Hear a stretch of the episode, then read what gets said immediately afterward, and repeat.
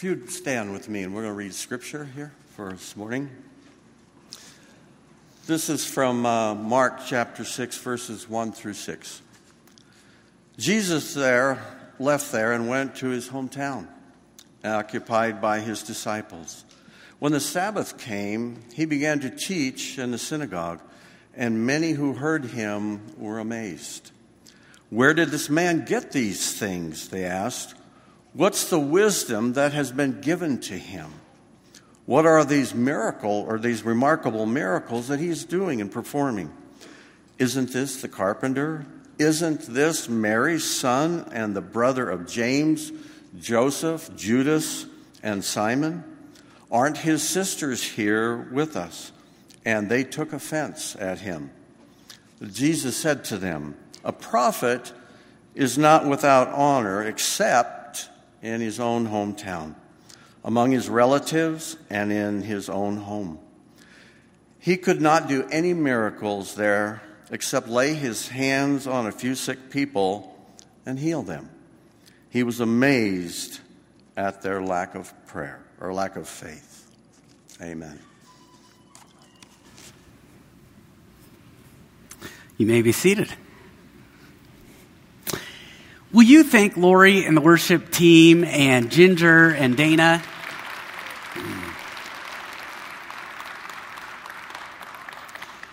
Dana, special thank you from me to you. That's my father in law, and he could have gotten up here and shared stories about me, and, and he didn't. So, uh, anyhow.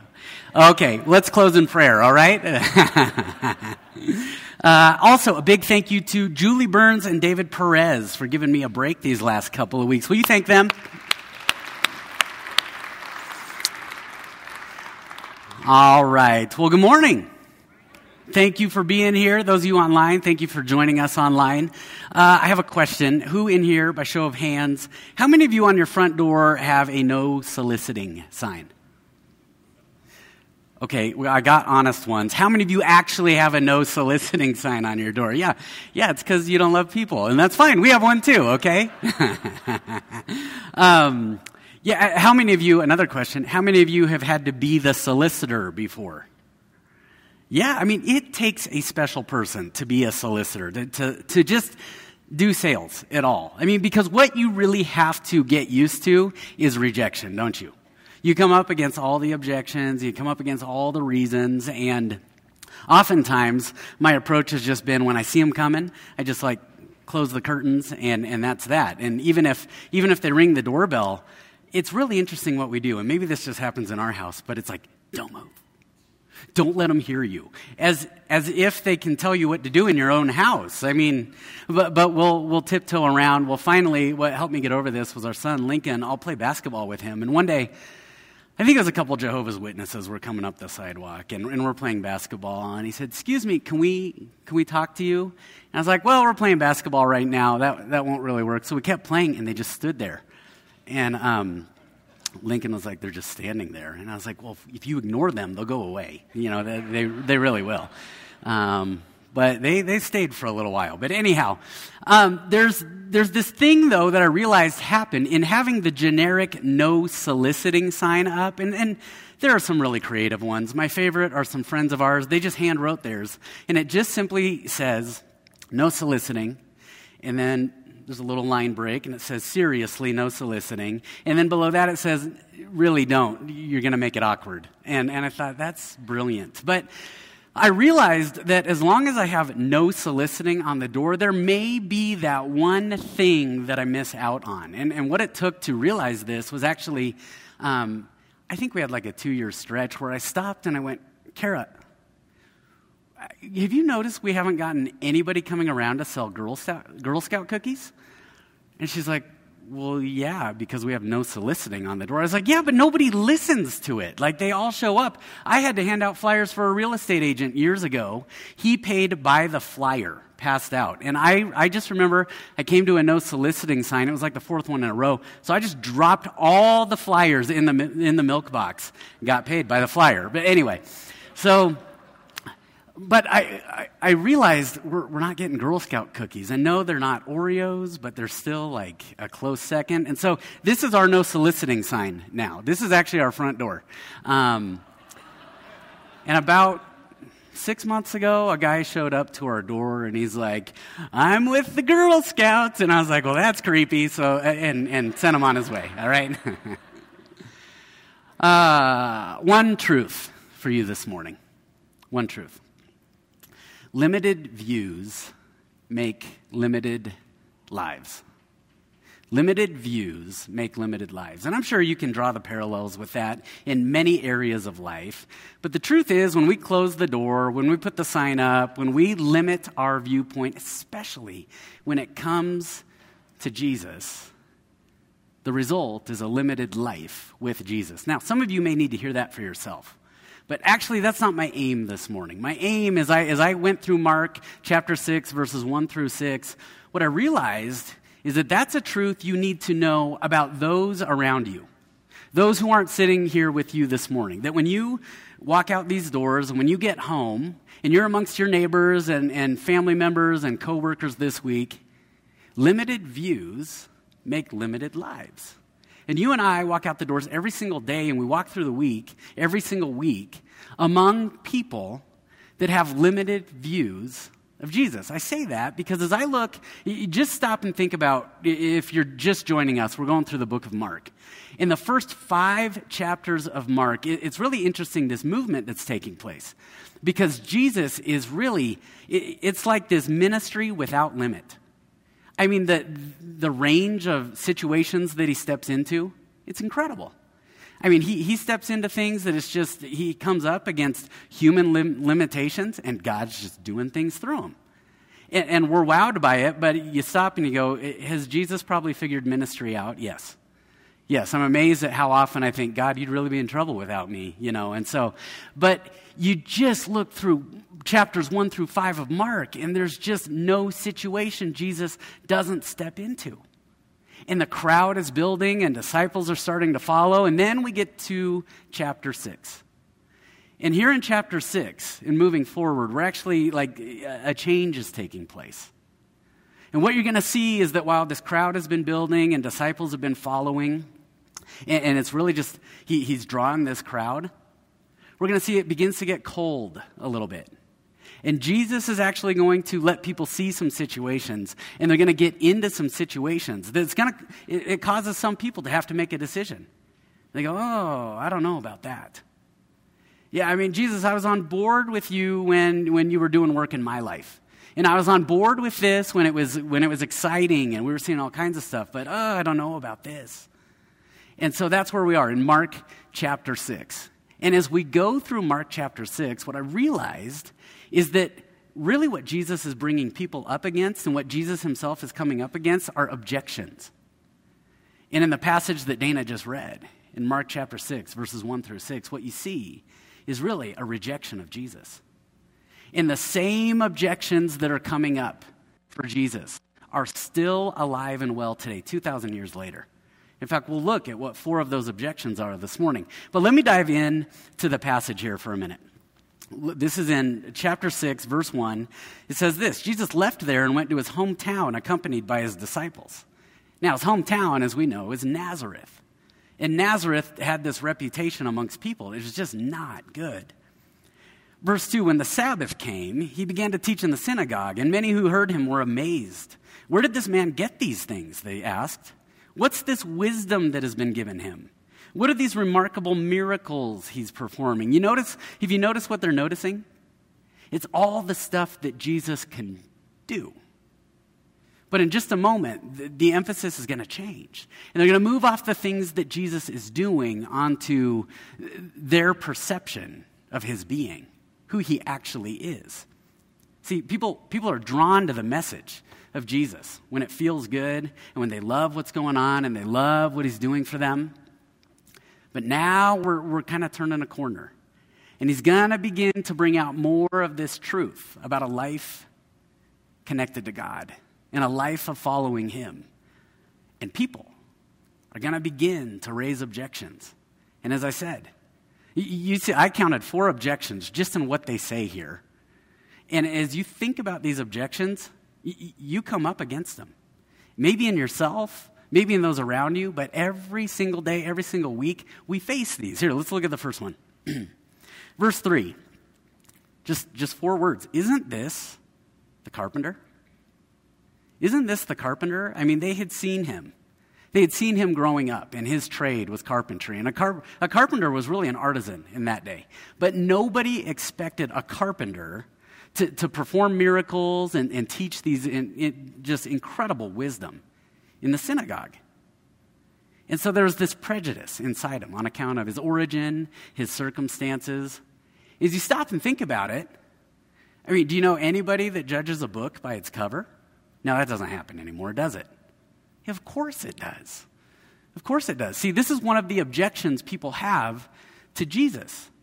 If it looks like Jesus, smells like Jesus, seems like Jesus in any way, have you noticed? Have you noticed how silent culture goes on Jesus himself? All you have to do is watch um, pro sports interviews. Anybody you find that tries to bring up Jesus, you will generally see a, an edit cut there. They just strike his name from the record over and over and over. It's the culture that we live in. That's the first objection. It's this outward appearance that they saw of him. You know, as they looked about, as they looked at him, I mean, there's no doubt they couldn't find any fault in his character, and so they went after his trade. I mean, aren't there some trades that we just we can stereotype and we associate with? Yeah, you still come up against it today. The outward appearance of Christ. Objection number two, if you keep going. Isn't this Mary's son and the brother of James, Joseph, Judas, and Simon? Aren't his sisters here with us? Aren't his sisters here with us? Can you, can you, see what they're doing? They're going, oh, yeah, we know some people tied to Jesus. Now, I don't know if this is what they were getting at, but if I think about today in 2022, isn't this what we do? I mean, it, maybe you've experienced this. You've maybe heard somebody say, Oh, I went to church once, but this person, this person, or that person. You know, we seem to make people the issue as though it's Jesus' fault, right? Let me come back to Hollywood for a minute. Think about all the different shows that portray a Christian. Aren't they just weirdos in all the shows? And that's not to say we're not weirdos. There's some weirdos. Not, not in this room, just elsewhere, okay? No, we, we, we all can be weird, but what happens is it's an emphasis on people instead of Jesus. And so people will look around, and one of their objections is they'll say, anybody who's associated with Jesus, that's my reason for not following them. Now, I just want you to think about the disciples for a minute. The disciples don't bail on Jesus because of Judas betraying him, do they? I mean, they've got Jesus, the light of the world, right in front of them. Okay, Peter is going to deny him, Judas betrays him, but, but they've got Jesus in front of them. Nobody's looking at Judas and going, well, that didn't work, so Jesus, I'm out. You know, think about the disciples. You have Simon the Zealot, he's anti Rome. And in that same group, you have Levi, the tax collector, collecting taxes for Rome. And you'd look at that and you'd think, that's not going to work. And Jesus goes, it's perfect. That's going to be my group of followers. See, we don't love people because we find them likable. We love people because Jesus found them lovable and finds them lovable because of the gospel. I mean, just show of hands. You have some Christians you don't like? Okay, three of you are honest in here right now, all right? The rest of you are lying in church today. No, you have some Christians you don't like. Yeah. Now think about this there's some Christians that don't like you. But that's not what makes or breaks our tie to each other. You don't have to be best friends. But Jesus says, look, look, look, if you're going to point at people as the reason, it's not a very valid reason. You see a third objection here. End of verse 3. And they took offense at him. Now, think about this for a minute. Just a verse or two before, what were they at him? They were amazed at him. They were amazed because they liked what they were seeing. And this felt good, and this looked good, and it was inviting. And this produced some, some happiness for them. But now, in just a couple of verses, they move from amazed to offended. You want to know why that is? Because part of what sin has done to us is just we have a fickle human nature. We're very fickle. I mean, we can be in the mountain, on the mountaintop on Sunday. We've talked about this. And then you get to Monday, and it's like, oh, where's Jesus? We're all Eeyore walking around, right? Yeah. Because we can just get, we just get fickle. It's part of what sin does to us. Finally, a fourth objection. Jesus said to them in verse 4 A prophet is not without honor except in his own town, among his relatives, and in his own home. See that fourth objection that you see and you hear from people? Just familiarity. We just get overly familiar, don't we? And we always get a taste for something new and something new and something new, don't we? There's a great, uh, great, great quote by A.W. Tozer. He says this He says, What you win people with, I'm totally paraphrasing. He said it way better than me, but what you win people with is what you win people to. That is, if you win somebody through the door, if you win somebody to Jesus with certain methods, you know what they'll do? They'll come back expecting that. And they'll get hung up on that until they get too familiar with it. You know, and so you'll hear people talk about, well, following Jesus, that was a phase. You know, that was a certain time in my life. But I know now. You ask somebody about Jesus. You got into a conversation with somebody who talked about the Bible's full of contradictions, and, and I said, Oh, like what parts? And as we talked about it and shared a little bit with them, you know, they said, Oh, I know what it says. I know what it says. Right? Don't we do that? I already know what it says. I'm familiar with it. And we object. We, we have all these objections, and people, by human nature, have all these objections to following Jesus, don't we? There's a, there's a well known comedian that um, he, he spotted um, Google reviews of churches. And, and it's wonderful to, to read, but it's also very frustrating. So I'm, I'm watching this guy, and he's talking about different Google reviews of, of different churches.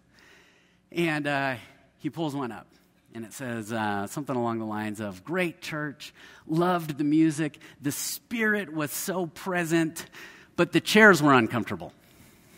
The chairs were uncomfortable. Pulled up another one. Loved the people there, but they didn't do a worship song after the sermon. May not return. And then my favorite was one he pulled up. He said, one star, the paninis they served were terrible. And you're just reading this and you think, oh, our objections are so feeble and they're so weak. And this guy goes on to say, I mean, can you imagine standing in eternity one day and you're next to Peter who was crucified upside down? You know, and that the, just all those that are listed in Hebrews that were martyred for their faith. And are we really going to say, like, the chairs were uncomfortable? Or, like, I didn't like the music? Eh, there's an underground church in China right now that they are grateful if they're not found out gathering together. And yet we'll, we'll find these objections, won't we? All kinds of objections. Now, those are just four objections. I'm sure there are more, but those four still play out today, don't they? And the crazy thing that you could end up doing is you could actually spend the rest of your life trying to reason with all the objections people come up with. All of them. You, you know what I'm reminded of? Is that how often Jesus was silent. Jesus, sure, he addressed some objections, usually in the form of a question to expose something going on in the heart of a person. But how often, like at his trial, he's silent and you're practically yelling at the passage say something. Say something. You could say anything. Legions of angels at your disposal. You could do anything right now, and yet he remained silent. You want to know why I think that is? Because Jesus didn't get his affirmation and his assurance from what people thought of him. He didn't. Because he had perfect fellowship with his heavenly Father. And when you realize that, then it begins to change what maybe your, your objective is when you come up against these objections that people have to Jesus. We'll get to that in a minute, but let me read you the outcome. Let me read you the outcome what happens when those objections run rampant. where do we go here? Verse 5. Sorry. He could not do any miracles there except lay his hands on a few sick people and heal them. Now, I used to struggle with this verse so much because Mark uses this word could not. And the first thing you think is, well, if he's God, I mean, he's all powerful. What do you mean he couldn't do something? What do you mean there was actually something he came up against here? And it's good for us to remember that, of course, he's all powerful.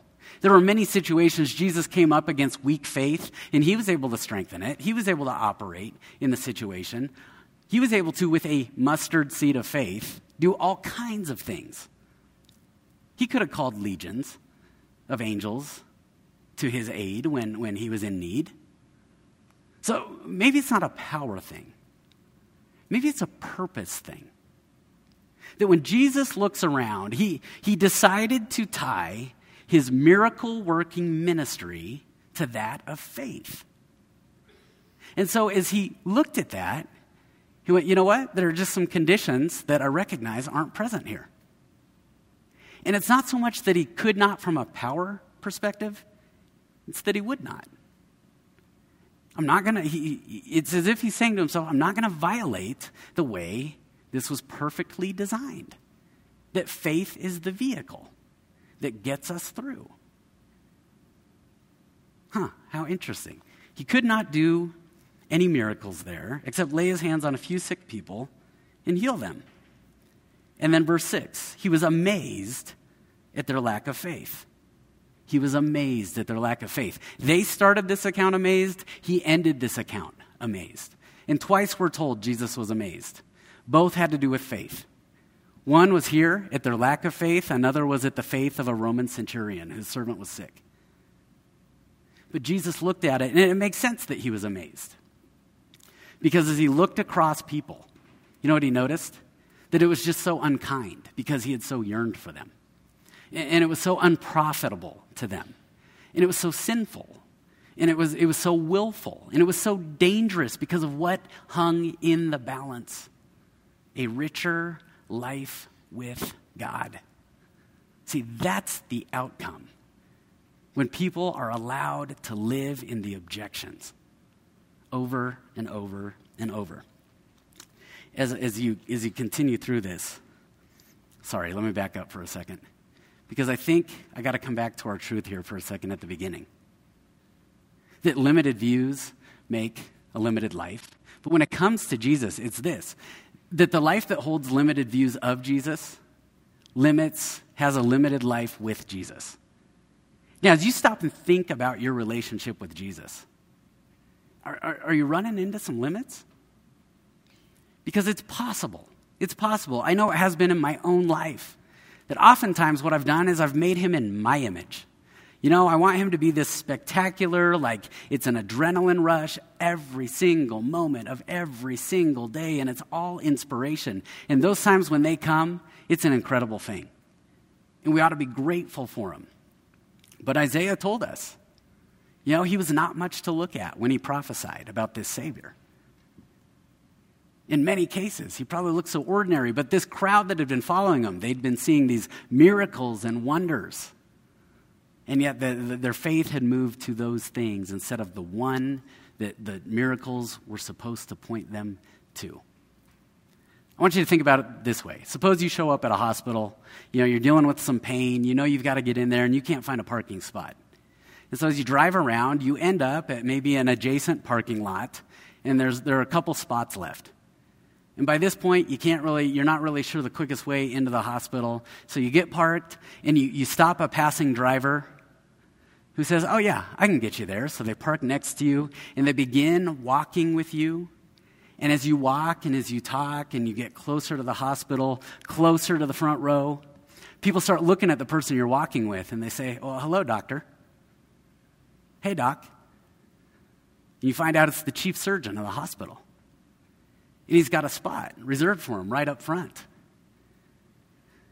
And yet, as you go into the hospital, and he says, Hey, Let's get you some help. All you can think about is no, he's not the doctor. He's the guy who parked next to me. See, this is what they were doing to Jesus in Nazareth.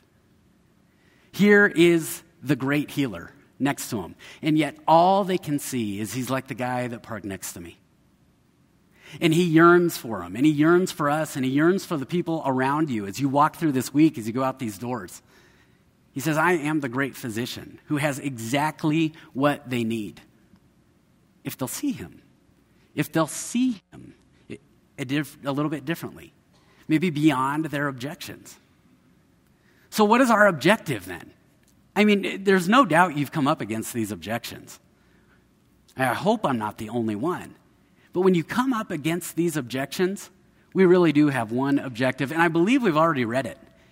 I mean, when I look at this passage, there, there are two verses that jump out that I believe point to an objective for us. The first is verse 1. Jesus left there where he had been and went to his hometown accompanied by his disciples. Now, what you got to remember is he had been in his hometown a year before. And do we remember what had happened there? They got so offended at what Jesus had been saying that you know what they did? They threw him out of the synagogue. They ran him out of town. And so when you read this verse, Jesus left there and went to his hometown. He went back. That's not a natural thing for us to do, is it? When we encounter rejection, what do we do? Yeah, we reject back. We just stay away. You want to know one of the, the greatest, I believe, faith growth exercises you could, you could encounter? Is to stop and think through where have you been rejected and return. Return there.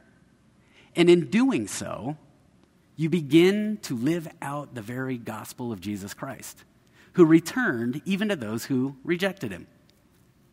But the other piece of this, I believe, is in verse 5. He could not do any miracles there except lay his hands on a few sick people and heal them.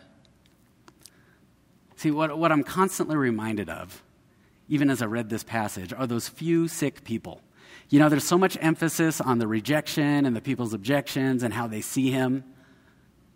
And yet, I wonder, I, I would love to talk to one of those few sick people that he healed. See, that's, that's not something we pay attention to very readily, do we? Because we, we want to see big and we want to see miraculous and incredible. And yet, here were miracles happening to these few sick people.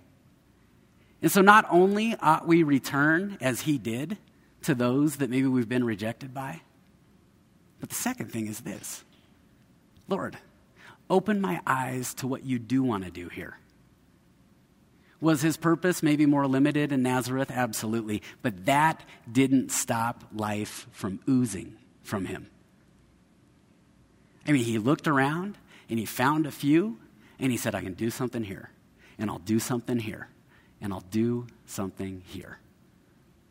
See, that's what happens when a life lets go of its limited views of Jesus. Now, as a church, as a church, do we want that for people? And again, maybe, maybe this is you and you've got to sit there and you've got to address some objections. Absolutely. And as you address those, know that there are many you encounter that go through them.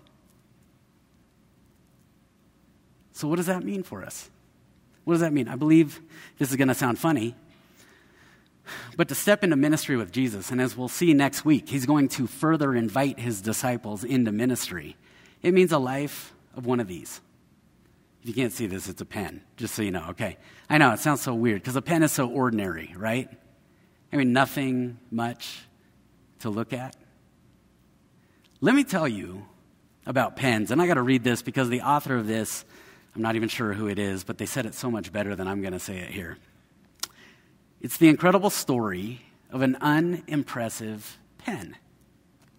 The next time you're signing your name at the DMV or another U.S. government office, you probably won't notice the black pen in your hand. It is, after all, exactly like the dozens of other black pens you've used in post offices, courthouses, and other buildings throughout your adult life. You certainly won't think there's much of a story behind the modest implement that, likely as not, is chained to the well worn desk you've been waiting to stand at. If you notice, there's always a chain yeah, and it's always too short. Anyway, okay. But like everything, those pens have a story. For over 40 years, those Skilcraft pens, this is not one of them, but the Skilcraft pens have been assembled by blind factory workers in Wisconsin and North Carolina. They must meet rigorous government specifications to write continuously for a mile and within temperature swings from 40 below zero to 160 degrees Fahrenheit. The original design, brass ink tube, plastic barrel, not shorter than 4 and 5 eighths inches, ball of 94% tungsten carbide, and 6% cobalt, has changed little over the decades. It costs less than 60 cents. The standard length of the pen has helped lost Navy pilots navigate by map. The pen has been used as a two inch bomb fuse and for emergency tracheotomies. It can write upside down. The pen has a rich, fascinating history woven together with war, peace, postage, bureaucrats, spies, work, and play. And you'd never know when you look at it. Okay, that is a pen. That's this pen. I will sell it to you for $10,000 after service. No, that's a pen. That's a pen. Think about it for a moment. Your Savior, who looks so ordinary to the people that you do life with all week long.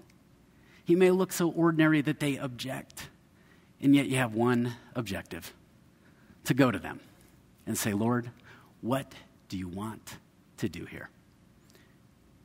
With that in mind, the worship team, I'll invite you back up. Let me close in prayer. Heavenly Father, Lord, you are so gracious to us that uh, even when we personally rejected you, you did for us what you did for the people in Nazareth. You came back.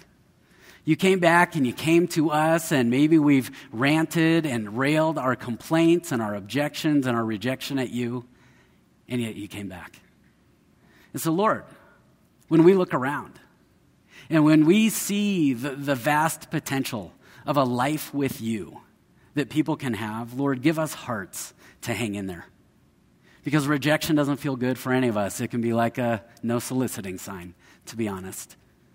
So, Lord, open our eyes to see where you want to continue to draw us back to those who object to you, to those who have rejected you. And then, Lord, give us hearts and open eyes to pray a prayer. Lord, what do you want to do here? Because we know that even one healed life you can do so much with. We pray all this in Jesus' name. Amen.